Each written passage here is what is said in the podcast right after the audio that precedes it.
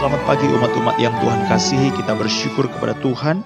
Mari kita membaca renungan firman Tuhan Lukas pasal yang kedua ayat yang ke-36 sampai ayat yang ke-38.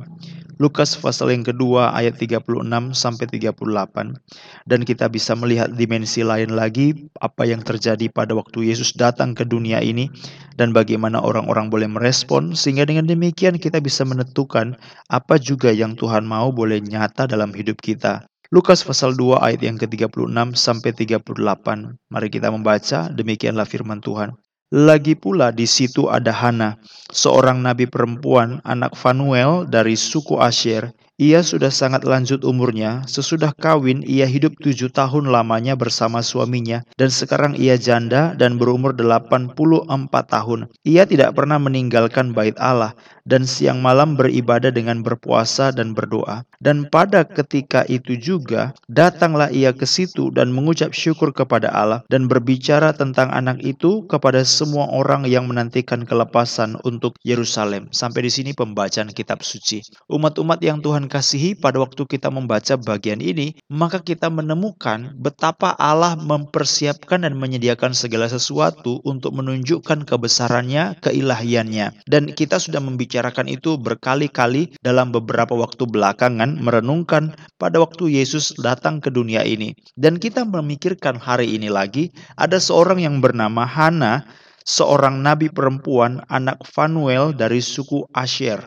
Orang ini sudah tua, lanjut umur, bukan muda lagi. Namun demikian, ini merupakan sesuatu hal juga yang dipakai oleh Allah untuk menunjukkan bahwa berita tentang Kristus lahir tidak terbantahkan karena ada saksi yang dapat dikonfirmasi. Dapat ditemukan bahwa orang ini eksis, orang ini ada. Ini bukan orang yang semacam imajinasi atau orang yang dalam bayangan atau orang yang hanya semacam satu imajiner yang kita sebut bukan, tapi ini adalah orang yang benar-benar ada. Seorang nabi perempuan namanya Hana, anak Fanuel, suku Asher, umur sudah lanjut dan betul-betul dia presence hadir di bait Allah dengan sangat intens dan cukup lama sekali karena dia tidak pernah meninggalkan bait Allah. Ayat 37, siang dan malam dia beribadah dan berpuasa berdoa. Pagi ini saya ingin mengajak kita untuk merenungkan bagaimana bisa Hana tiba sampai di bait Allah. Kalau kita membayangkan ini peristiwa yang lebih kurang sama karena mereka adalah bertemu dengan Yesus dan orang tuanya pada waktu Yesus itu dan upacara pentahiran yang dikerjakan maka ini kurang lebih sama, saudara-saudara. Ada yang bernama Simeon dan ada yang bernama Hana. Dalam ayat yang ke-38, pada ketika itu juga datanglah ia atau Hana ke bait Allah, ke bait suci. Dan ketika itu juga datanglah ia ke situ. Jadi ketika itu juga, ketika kapan? Ketika genap waktu pentahiran menurut hukum Musa. Segala sesuatu sudah diatur, waktu waktu itu sudah diatur, tidak ada yang kebetulan di hadapan Allah. Kedaulatan Allah itu besar, tidak ada yang kebetulan. Jadi pada waktu Yesus bersama dengan orang tuanya ada di bait Allah, maka Simeon datang ke bait Allah. Pada waktu Yesus dan orang tuanya ada di bait Allah, maka Hana datang ketepatan itu bertemu bukan ketepatan menurut pikiran manusia, tetapi segala sesuatu sudah diatur dengan tepat oleh cara kerja daripada Tuhan. Kita tahu bahwa tidak ada segala sesuatu yang di dunia ini dengan kebetulan. Peristiwa sekecil apa pun itu merupakan bagian dari cara Allah yang dipakai Allah untuk mengingatkan kita. Dalam perjanjian lama, Tuhan menunjukkan ada begitu banyak cara Allah untuk mengingatkan manusia. Mengingatkan melalui mimpi, mengingatkan melalui penglihatan, mengingatkan melalui begitu banyak hal, teguran-teguran dalam tidur, dalam mimpi, ini bukan merupakan hal yang aneh, sebenarnya hal yang biasa dan berulang kali dikerjakan oleh Alkitab dengan penglihatan, dengan cara sesuatu tanda-tanda yang tidak lazim itu diberikan oleh Allah. Ayub 33 ayat yang ke-15. Allah berfirman dengan satu dua cara, tetapi orang tidak memperhatikannya. Dalam mimpi, dalam penglihatan waktu malam, bila orang nyenyak tidur, bila berbaring di atas tempat tidur, maka ia membuka telinga manusia dan mengejutkan mereka dengan teguran-teguran. Saya lanjutkan Ayub 33 ayat 17. Untuk menghalangi manusia daripada perbuatannya dan melenyapkan kesombongan orang. Saya lanjutkan ayat yang ke-18. Untuk menahan nyawanya daripada liang kubur dan hidupnya daripada maut oleh lembing ayat 19 dengan penderitaan ia ditegur di tempat tidurnya dan berkobar terus-menerus bentrokan dalam tulang-tulangnya ayat 20 perutnya bosan makanan hilang nafsu untuk makan yang lezat, susutlah dagingnya sehingga tidak kelihatan lagi. Tulang-tulangnya yang mula-mula tidak tampak menonjol keluar, sampai nyawanya menghampiri liang kubur, dan hidupnya mendekati mereka yang membawa maut. Jikalau di sampingnya ada malaikat penengah, satu di antara seribu, untuk menyatakan jalan yang benar kepada manusia, maka ia akan mengasihaninya dengan berfirman, Lepaskan dia, supaya jangan ia turun ke liang kubur, uang tebusan telah kuperoleh. Tubuhnya mengalami kesegaran seorang pemuda, ia seperti masa mudanya, dan seterusnya, dan seterusnya. Tuhan berfirman dengan berbagai macam cara. Tuhan bekerja dengan berbagai macam cara. Tetapi manusia sama sekali tidak memperhatikannya. Dalam tidur, ini peringatan yang sifatnya eskalatif. Mungkin bisa ya, makin lama makin meningkat, makin lama makin meningkat. Jadi kalau ada orang melakukan suatu perbuatan yang parah, yang jahat, tapi Tuhan sudah mencegah dari awal supaya jangan fatal. Dia mencegah dari awal. Dia memperingatkan dalam mimpi, di tempat tidur, dia mulai memainkan cara kita berpikir, dia mulai memberikan peristiwa-peristiwa, kadang dia mulai memberikan penyakit, tapi sadar atau enggak? Begitu orang ini sadar, dia berhenti. Dia bertobat, dia berpaling, dia berbalik kepada Allah, dan semuanya beres. Tuhan boleh berbelas kasihan. Tapi jika tidak, mungkin dia akan sampai sakit begitu parah. Sampai Alkitab mengatakan tulang-tulangnya itu menonjol keluar. Tapi parah enggak? Parah. Ngerti enggak? Enggak tahu. Tapi kalau dia betul sadar, dia betul bertobat, dia kembali kepada jalan Allah, maka Tuhan memberikan kesegaran lagi kepadanya. Tuhan hendak menunjukkan Allah berfirman dengan berbagai macam cara pengaturan yang terjadi tidak bisa kita anggap sepele. Peristiwa yang terjadi, nafsu makan saja itu menjadi bagian di mana cara, komponen, bagian-bagian Tuhan sedang kerja sesuatu. Bagaimana mungkin ya? Memang heran, kenapa Kali ini saya tidak nafsu makan. Kenapa? Tidak sama seperti waktu-waktu yang lalu. Jadi ini semua adalah bagian-bagian yang tidak boleh kita abaikan begitu saja. Penting sekali saudara-saudara. Tuhan itu berbelas kasihan. Kalau kita ditegur dengan cara yang sangat-sangat serius, maka saya percaya tidak banyak di antara kita yang bisa bertahan hidup.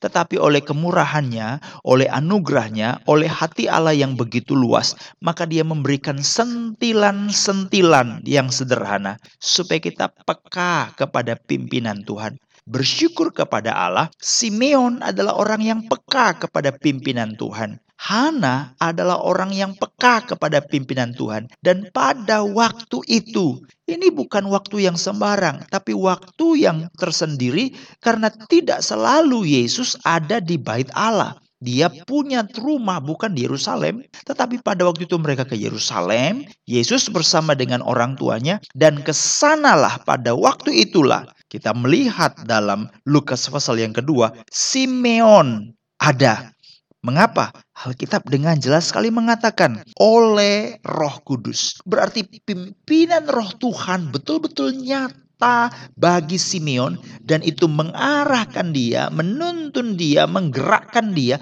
untuk datang ke bait Allah. What happened? Tujuannya apa? Apa yang terjadi? Karena di situ dia bertemu dengan juru selamat. Haleluya.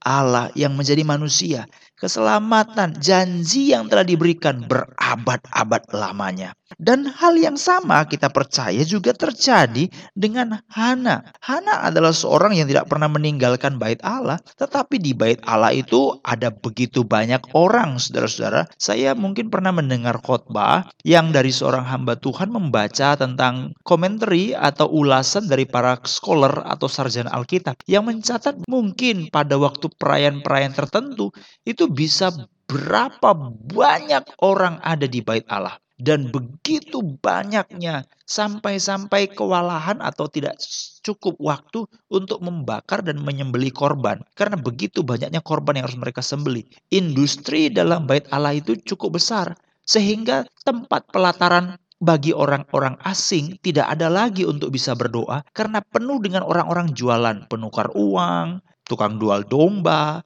dan binatang burung tekukur yang diusir Yesus dari bait Allah. Sungguh besar sekali saudara-saudara, sungguh besar sekali. Dan ini adalah pendapatan yang sangat tinggi. Itu sebabnya orang ahli Taurat dan Farisi, para imam itu disebut sebagai hamba uang. Mengapa? Karena memang pada waktu mereka menjalankan pelayanan di bait Allah, mereka itu mendapatkan keuntungan yang sangat besar. Kalau kita membaca beberapa bagian Alkitab, misalnya hari Pentakosta, kisah Rasul pasal 2, semua orang saleh di bawah muka bumi berkumpul ke Yerusalem. Itu menunjukkan kalimat-kalimat yang diberikan kepada kita betapa banyaknya orang yang berkumpul di Yerusalem. Jadi pada waktu kita mencatat tentang ini, maka kita dapat mengambil referensi ini, bagian ini untuk menggambarkan. Walaupun Hana, dia selalu ada di bait Allah, tetapi di tengah-tengah ribuan orang, ya sulit ketemu. Sulit ketemu karena orang di situ lalu lalang, hilir mudik datang selesai satu hari langsung pulang, sudah ada orang yang baru yang akan menanti lagi, mengantri lagi, mengambil dan membawa persembahan, menanti jadwal untuk imam memberikan doa kepada dia dan membakar menyembeli korban kepada Allah untuk dirinya. Jadi ini adalah suatu yang sangat hiruk pikuk. Wah, rame sekali. Dia sudah tua, dia tidak punya kekuatan yang cukup gesit untuk mencari orang-orang di tengah keramaian yang begitu banyak. Tetapi kenapa pada waktu itu Simeon boleh ketemu dengan bayi Yesus? Karena dia dinyatakan oleh Roh Kudus supaya pergi ke bait Allah. Kenapa Hana bisa ketemu dengan bayi Yesus bersama dengan orang tuanya? Tentu seperti yang kita bicarakan di awal, pengaturan dari Allah sungguh indah sehingga mempertemukan mereka untuk melihat, untuk menemukan dengan mata kepala sendiri bahwa Simeon, Hana, orang-orang ini melihat keselamatan, janji keselamatan sudah digenapi. Saudara yang dikasih Tuhan, percaya kita dengan waktu dari Allah. Waktu dari Allah adalah waktu yang paling indah. Waktu daripada Allah biarlah menjadi waktunya. Bukan waktu yang kita negosiasikan. Bukan waktu yang kita tunda. Bukan juga waktu karena kita tidak bersiap. Jadi bagaimana kita menghadapi waktu Allah? Yang pertama kalau kita baca dari kisah ini. Memiliki kesiapan. Kita tidak tahu kapan waktunya, tapi bersiaplah. Ada begitu banyak hal yang dicatat dalam Alkitab untuk menunjukkan kesiapan di mana Tuhan berkata berangkat. Misalnya, pada waktu orang Israel akan keluar dari Mesir, Tuhan berkata, kamu makan pasca. Tetapi dengan pinggang yang terikat, dengan tangan yang memegang tongkat, lalu dengan kasut yang sudah terpasang. Ini cara kamu makan-makan pasca. Jangan makan menu yang berlebih, hanya bakar cukup. Lalu setelah itu engkau akan pergi. Jangan makan dengan porsi yang terlalu besar. Satu untuk satu keluarga. Jika kurang, boleh bergabung dengan keluarga lain. Karena makanan itu harus dibakar habis, harus dimakan habis, tidak boleh sisa dan tidak boleh memperlambat engkau untuk keluar. Karena begitu Tuhan mengatakan, inilah waktunya, maka engkau sudah ready siap. Saudara tahu ini adalah tanda yang diberikan Allah. Kalau orang Israel ingin berangkat di padang gurun, mereka itu akan melihat senantiasa apakah awan itu dari Allah berangkat, beranjak, bergeser. Jika itu terangkat bergeser, mereka harus pindah. Apa yang harus mereka lakukan? Maka mereka tidak boleh membangun tempat dengan permanen. Harus dengan kema yang bisa dibongkar dan bisa dipasang dengan segala sesuatu yang fleksibel, dinamis. Karena apa? Karena mereka harus bersiap. Jadi bagaimana kita melihat waktunya Tuhan belajar dari Simeon dan Hana? Yang pertama, mereka siap. Mereka siap. Kalau kita bicara tentang Simeon, dia memang benar-benar siap. Dia adalah seorang yang saleh, yang benar, yang menantikan penghiburan. Ini suatu hal yang indah. Hal yang sama juga dengan Hana. Hana adalah seorang yang nabi perempuan, seorang yang benar, seorang saleh, tidak pernah meninggalkan bait Allah siang dan malam, tahu bahwa dia juga adalah orang yang menantikan penghiburan dari Allah untuk juru selamat, bersiap. Yang kedua, pimpinan Roh Kudus berarti membutuhkan kepekaan. Seringkali kita ingin melihat waktunya Tuhan digenapi, tapi kita tidak peka. Ini momentumnya.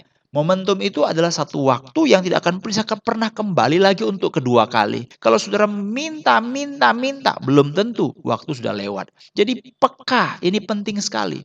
Jadi bukan hanya kita bersiap, ready, tapi kepekaan itu. Kapan waktunya? Ini suatu hal yang sangat indah sekali saudara-saudara. Ibrani pasal yang ke-12 mengatakan, tanggalkan beban yang merintangi supaya kita dapat berlomba untuk mencapai tujuan yaitu panggilan surgawi yang telah disediakan Allah. Jangan ada beban yang terlalu besar. Jangan sampai kita mencintai dunia ini. Jangan sampai kita menimbun terlalu banyak sehingga kita seperti istri daripada Lot yang memalingkan wajahnya dan melihat Sodom Gomora yang telah dihancurkan Tuhan. Rumusnya, you mau keluar, You mau diselamatkan? Oke, okay. tetapi jangan berpaling. Karena pada waktu engkau mencintai dunia, hatimu terpaut kepadanya, maka engkau tidak bisa lagi siap sedia. Yang kedua, peka peka di manakah saatnya Tuhan, di manakah waktunya Tuhan. Murid-murid tidak ngerti. Yesus mengatakan saatnya tiba, anak manusia akan dipermuliakan. Waduh, mereka masih sempat-sempatnya berdebat siapa yang paling besar di antara kita.